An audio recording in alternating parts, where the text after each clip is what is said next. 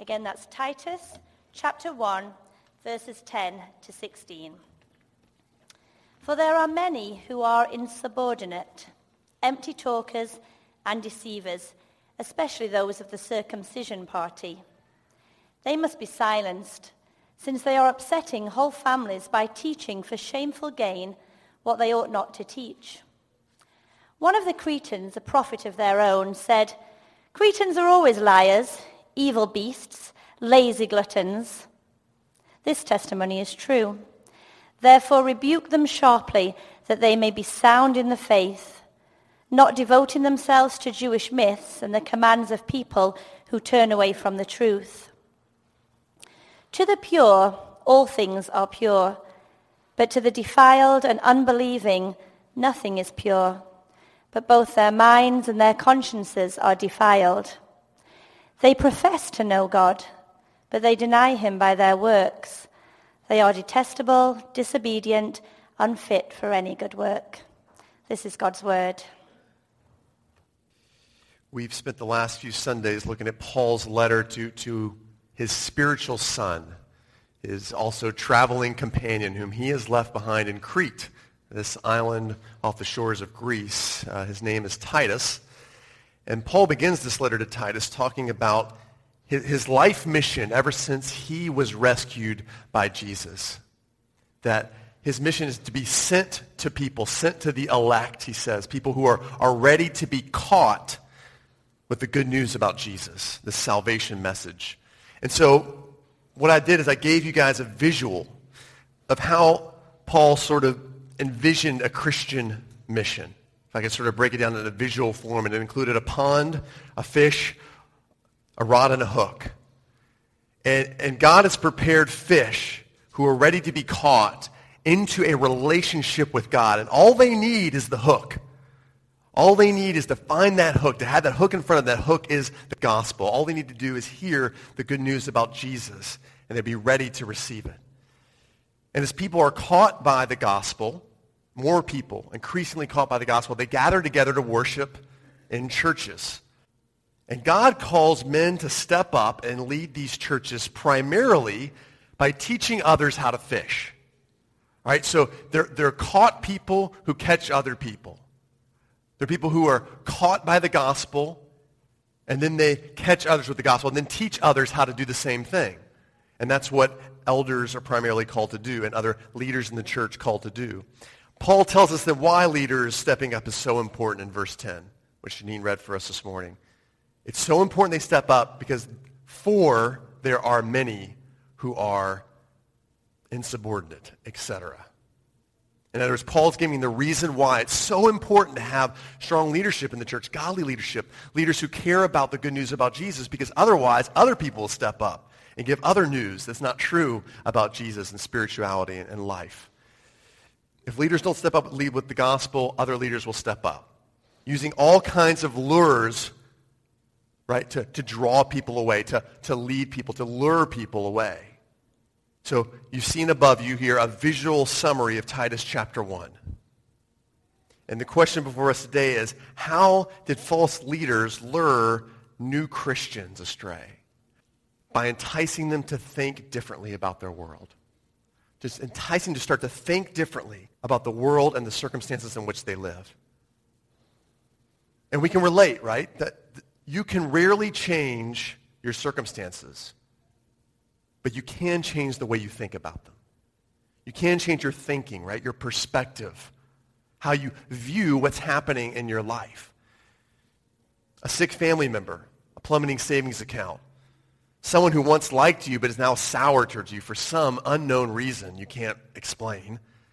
Dozens of dumb decisions that you can't undo. These are all things that you can't necessarily change or change the consequences of, change the circumstances, but you can change your thinking about them. This is something that not only Paul knew in writing to Titus, but others caught onto this also.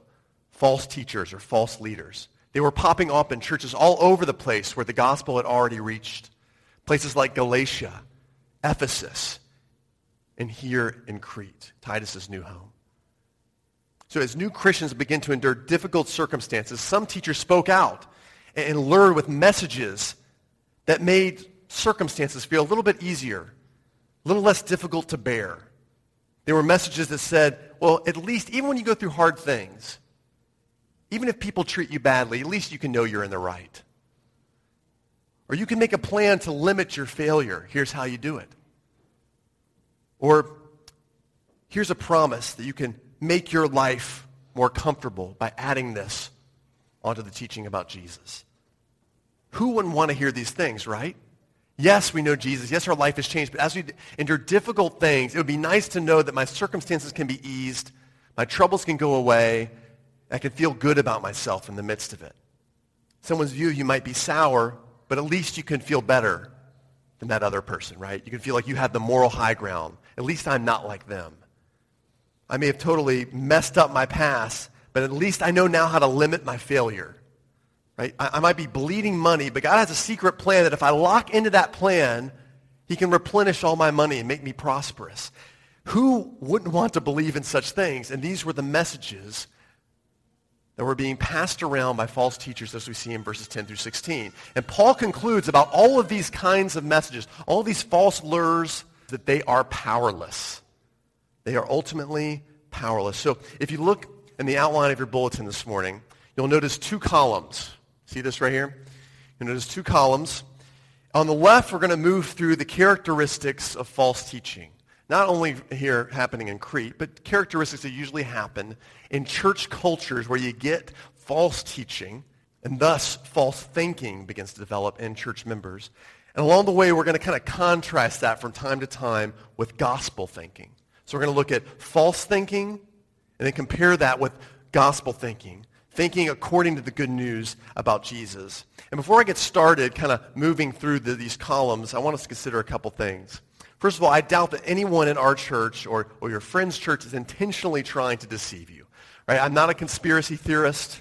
Not, i don't believe that the, you know, the person sitting next to you might be full of lies, right? I'm, I'm, not trying to like spread rumors or make you feel like paranoid about anyone here at Sunrise.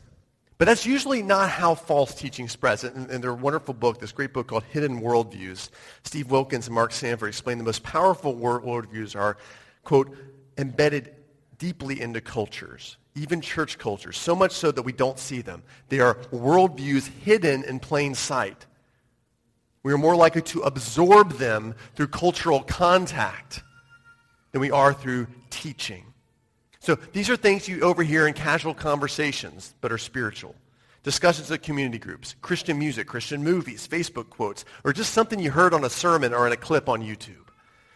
Just little bits and like sponges that our mamas always wanted us to be, right? Be a sponge, absorb everything, absorb.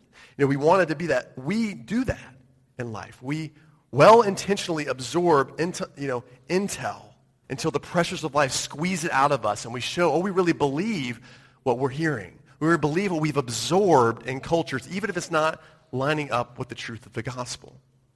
And I say well intentioned because the teaching we absorb can mention things like Jesus, the Holy Spirit, God the Father, grace. All of these things it can mention and still be false teaching It can even include little bits of Scripture and still be false teaching. We see that in our passage in verse 16. Look at that. These people who are teaching false things, they profess to know God.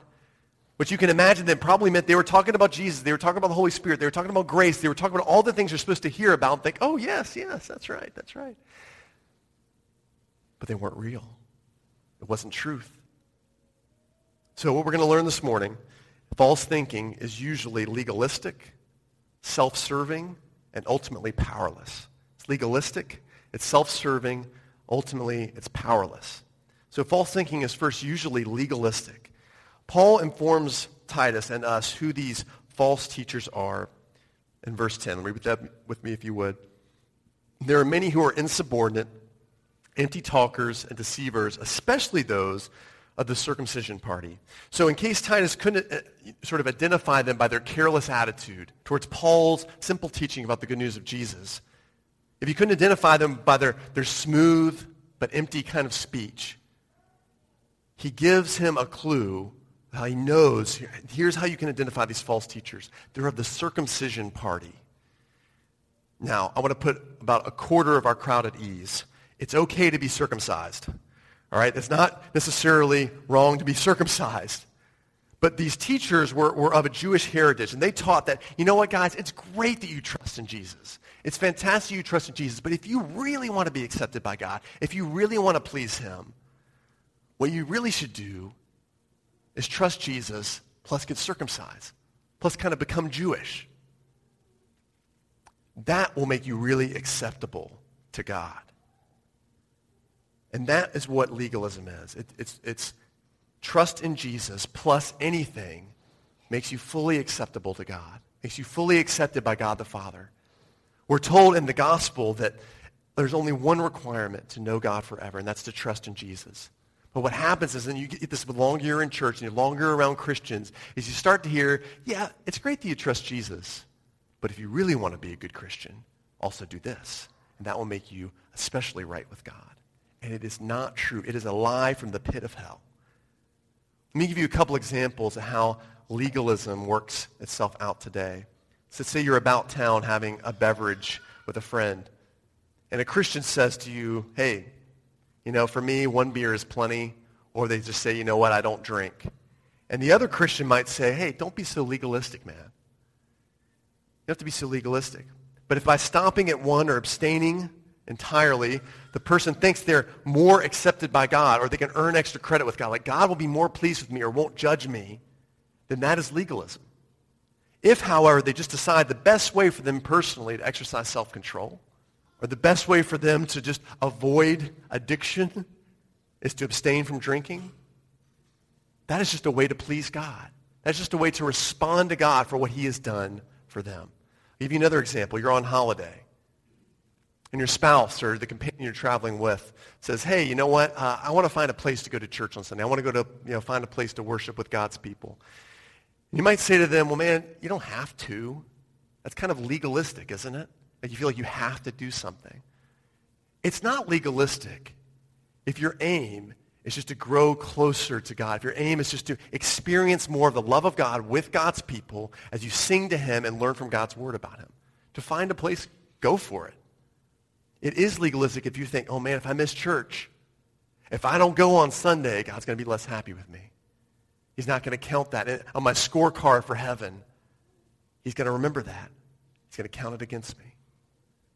That is legalism. And yet it's the way many people think about church and Christianity.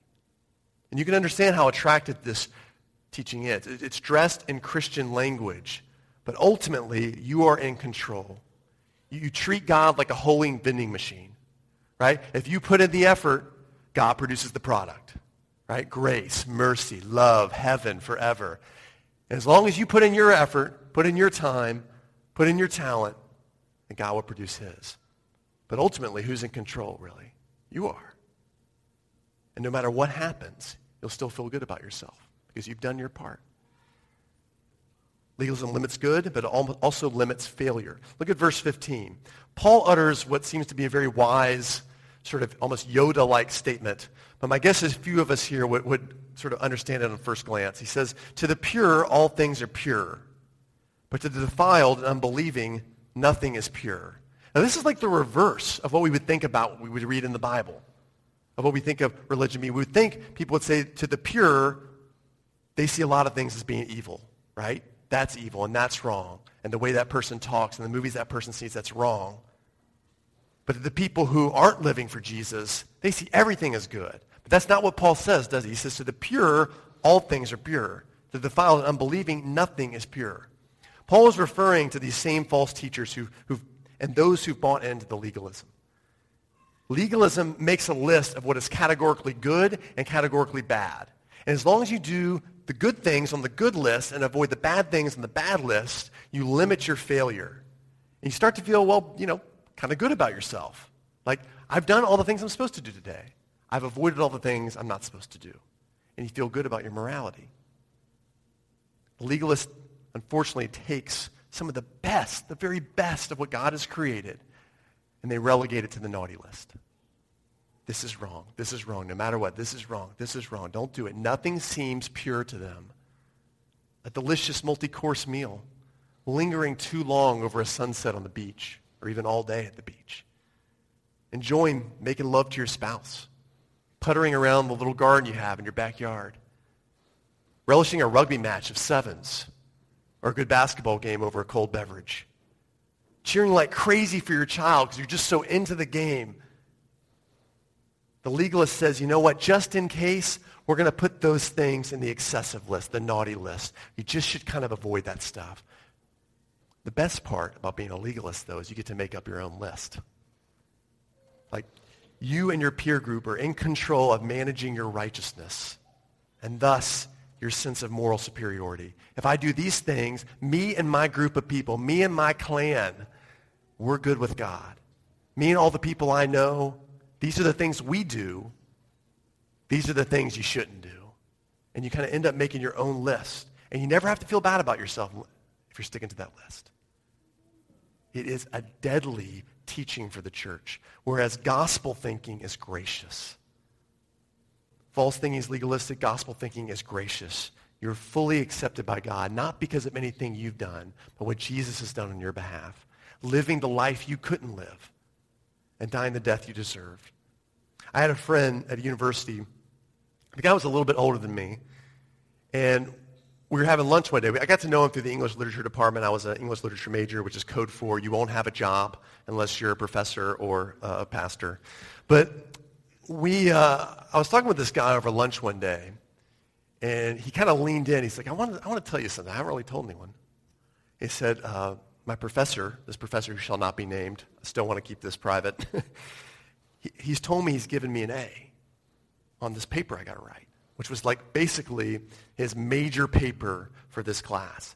And he said, the, the professor came to him and said, I'm going to go ahead and give you an A. Just turn in whatever you want. But I'm going to give you an A ahead of time. Just turn it in. And the guy was telling me this. I was like, this is unbelievable. And the professor asked him to keep it secret. But ironically, this friend of mine wrote the best paper he ever wrote. The best paper he ever wrote. He said it was, it was amazing. He was completely free to think without limits to explore without fear of time constraints. He could express himself freely without the fear of being judged. Why? Because he had already been given the A. Gospel thinking requires something similar about our approach to life. If you've trusted in Jesus, God has given you the A no matter what. He's already given you a grade, and it is an A. That means we can live freely in response. We can make decisions in light of the fact that Jesus loves and accepts you no matter what. That is a glorious truth and a freeing truth. Whereas legalism limits good, limits failure, the gospel thinking expands good with a freedom to fail. So where legalism says we're going to limit good, but that way you can limit your failure, the gospel says we're going to expand what is good. Jesus said, I'm going to expand your thinking on what is good, but also give you the freedom to fail because your destiny doesn't depend on your behavior. It doesn't depend on your obedience. So that's why he says there in verse 15, to the pure, all things are pure. There's so many things that are good if they're created by God. 1 Timothy 4, where Timothy was dealing with the same thing at Ephesus. He says that nothing is to be rejected. Everything created by God is good, and nothing to be is rejected if it is received with thanksgiving. Everything God has created is good. You can enjoy all of it you can enjoy the delicious multi-course meal, the lingering too long at a beach, enjoying your spouse, puttering around your garden, all those things you can enjoy. Because we can try things, risky things, bold things, and know that even if we fall flat on our faces, God still loves us, cares for us, and hasn't changed his grade for us. So gospel thinking is gracious. Here's what else we can learn, though, about false thinking as we move down our, our column here. False thinking is usually self-serving. And it's self-serving on two fronts. It's self-serving for the teacher and it's self-serving for the recipient. These are self-servers who teach a self-serving message. Paul says in verse 11, they are teaching for shameful gain what they ought not to teach. But also those who receive it are self-serving. Paul quotes the famous Cretan poet Epimenides in verse 12.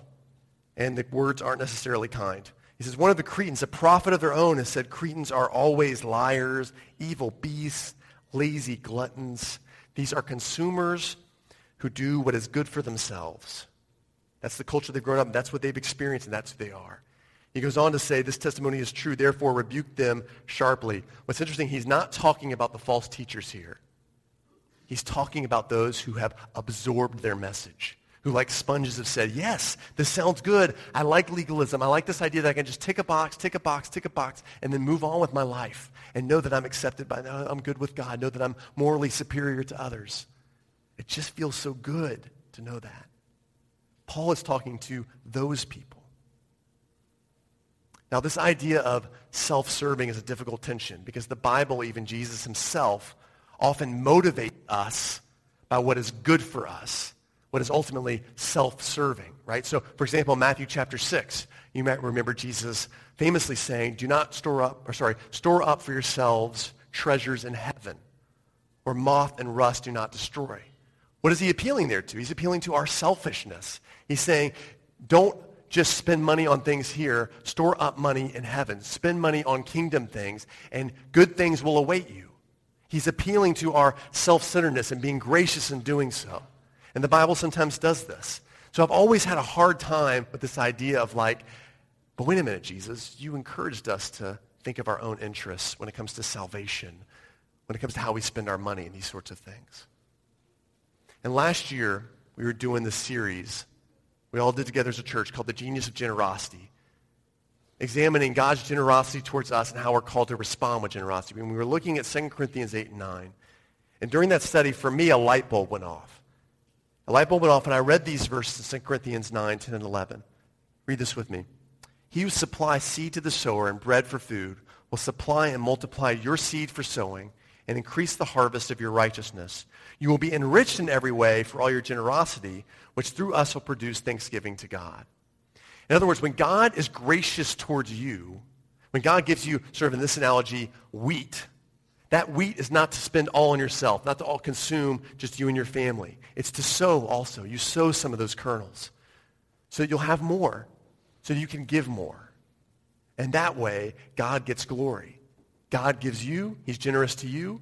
You don't spend all of it. You don't use all of it on self. You sow some of it into others' lives. And so he gets more glory because more people are being affected by your generosity. And that was like a light bulb for me that God enriching us is to give us seed necessary to further generosity with the result of thanksgiving to God. Any teaching that promises prosperity for prosperity's sake. Prosperity is an end, comfort, ease of life, wealth. Any such teaching is false teaching. Let me say that again. Any teaching that promises prosperity for prosperity's sake is a false teaching. That God is generous to you just so you can have it, just so you can keep it, just so you can be blessed without blessing others. That is a self-serving teaching. You see that? Have any of you guys ever seen the uh, TV show The Office? Raise your hand. Have you guys ever seen the TV show The Office? And, and by the way, I know that there's two versions. I know that there's a British version, Ricky Gervais, etc. Uh, I'm going to specifically refer here to the U.S. version, okay? Uh, the U.S. version stars a boss of a office paper distribu- distribution company. And uh, this guy, Michael Scott, he's uh, an insecure but slightly lovable buffoon. During one episode, he's trying to negotiate a conflict between two of his employees. And, and he busts out the HR manual and starts to read through it.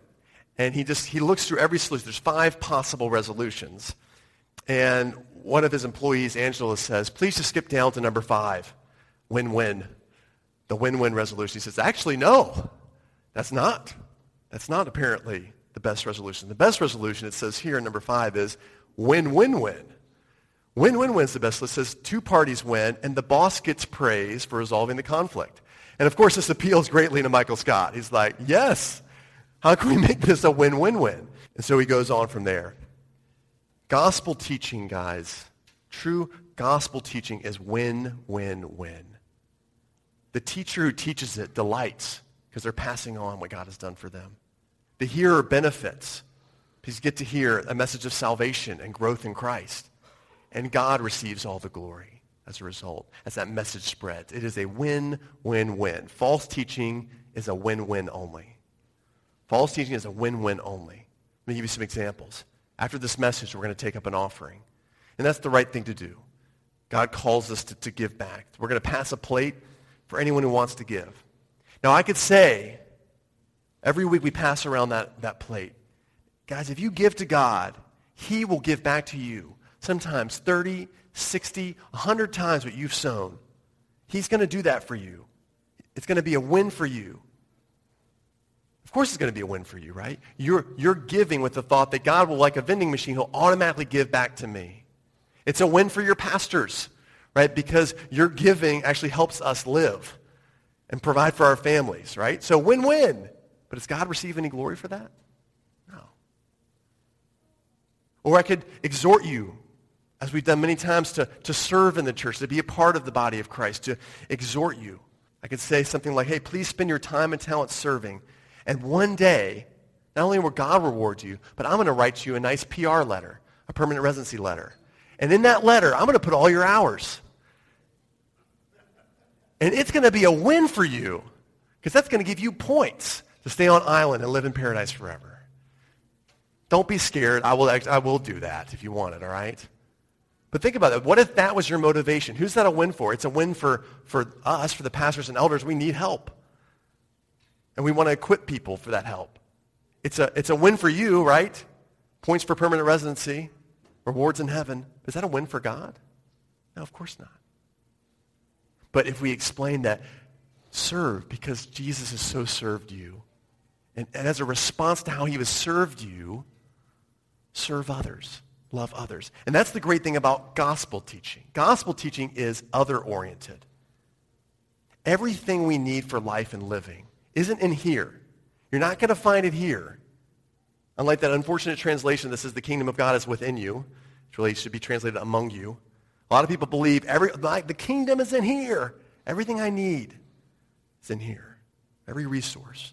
The Old Testament book of Zechariah was written over 500 years before the time of Christ.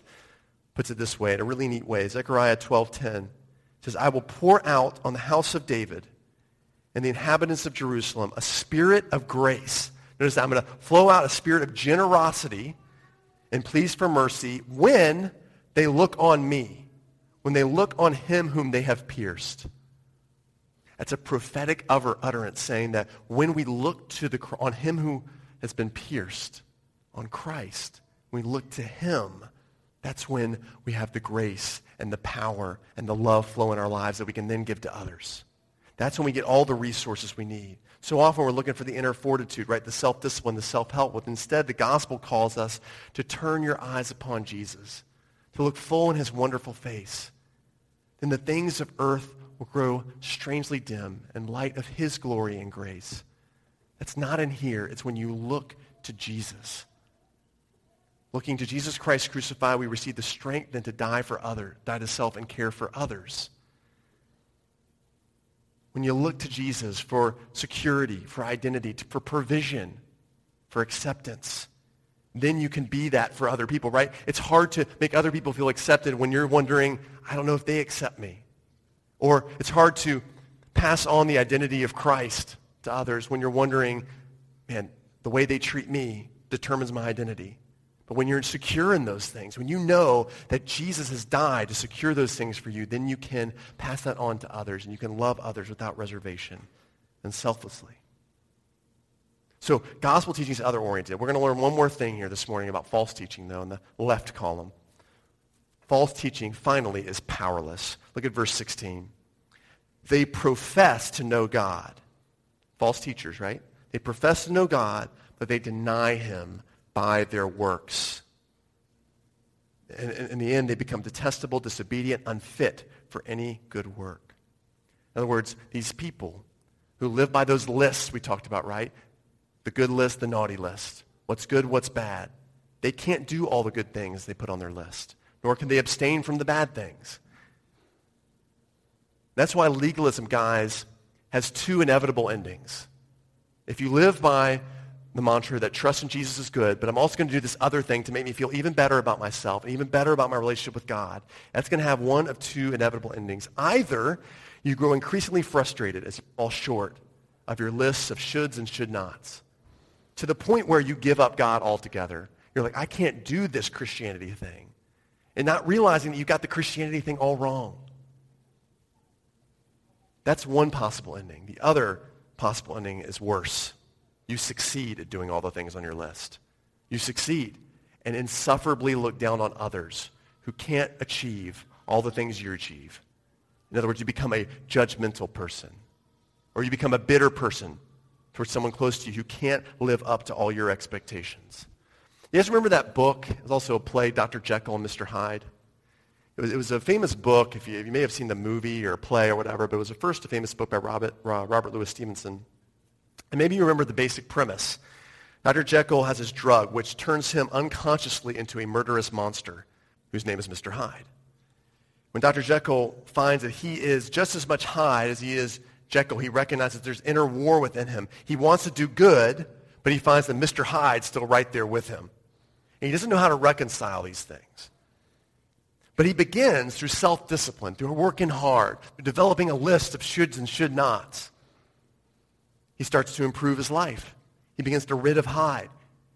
He labors to be kind to others, to be charitable, especially towards those in need. And he makes such progress, he does it quietly. It seems like he has made this transformation. He's only, do- he's only Dr. Jekyll. And you get to this climax in the book. It's a climax that's sometimes overlooked. He's sitting on a park bench, and he says this, I reflected that I was finally like my neighbors. And then I smiled, comparing myself with other men, comparing my active goodwill with the lazy cruelty of their neglect. And at that very moment of that vainglorious thought, a qualm came over me, a horrid nausea, and a deadly shuddering. I looked down. My clothes hung formlessly on my shrunken limbs. The hand that lay on my knee was corded and hairy again. I was once more Edward Hyde. That's God's dilemma of trying to be good on one's own. The moment you've noticed you've been self-sacrificial, charitable, the meek person you've always wanted to be, that subtle superiority rushes in, and you become someone you always wish to avoid. Judgmental, haughty. That springs, guys, from false thinking about who Jesus is and who you are in Christ. Gospel thinking is transformative. It absolutely transforms our life. The final scripture I want to read is from the end of Titus, one of my favorite little verses, Titus 3, 3 through 5. It says there, if you want to flip to it, that we too were once disobedient, deceived, and enslaved by all kinds of passions and pleasures. We lived in malice, being hated and hating one another. But when the kindness and love of God our Savior appeared, he saved us. Not because of righteous things we have done, but because of his mercy. Paul is reminding Titus that the gospel should inform how you think about everything and everyone. So when you encounter hostility, you draw upon that gospel truth that you were once God's enemy. You were once hostile to God. But now through what Jesus has done for you, you are accepted by him, reconciled. When you encounter foolishness and disobedience, you draw upon gospel truth of God's patience towards you, that you're not yet the person he's called you to be. You're a work in progress, but he's getting you there. When, when someone seems deceived and hopelessly frustrating in your life, you can hold out hope for them because you too were once deceived by all kinds of passions and pleasures. But then God's kindness and love appeared in Jesus. And you start to see how, how if you think according to the gospel, it transforms you. So that's the message in a nutshell this morning. Gospel thinking may not change your circumstances, but it can change you. God may or may not restore that sick family member. He may not fully replenish the plummeting savings account, nor change someone's view of you that's now sour, nor reverse the consequences of dumb, dozens of dumb decisions, but he can make you into a person who's patient, a person with poise, a person with this perspective to love when you otherwise could not. Let's pray.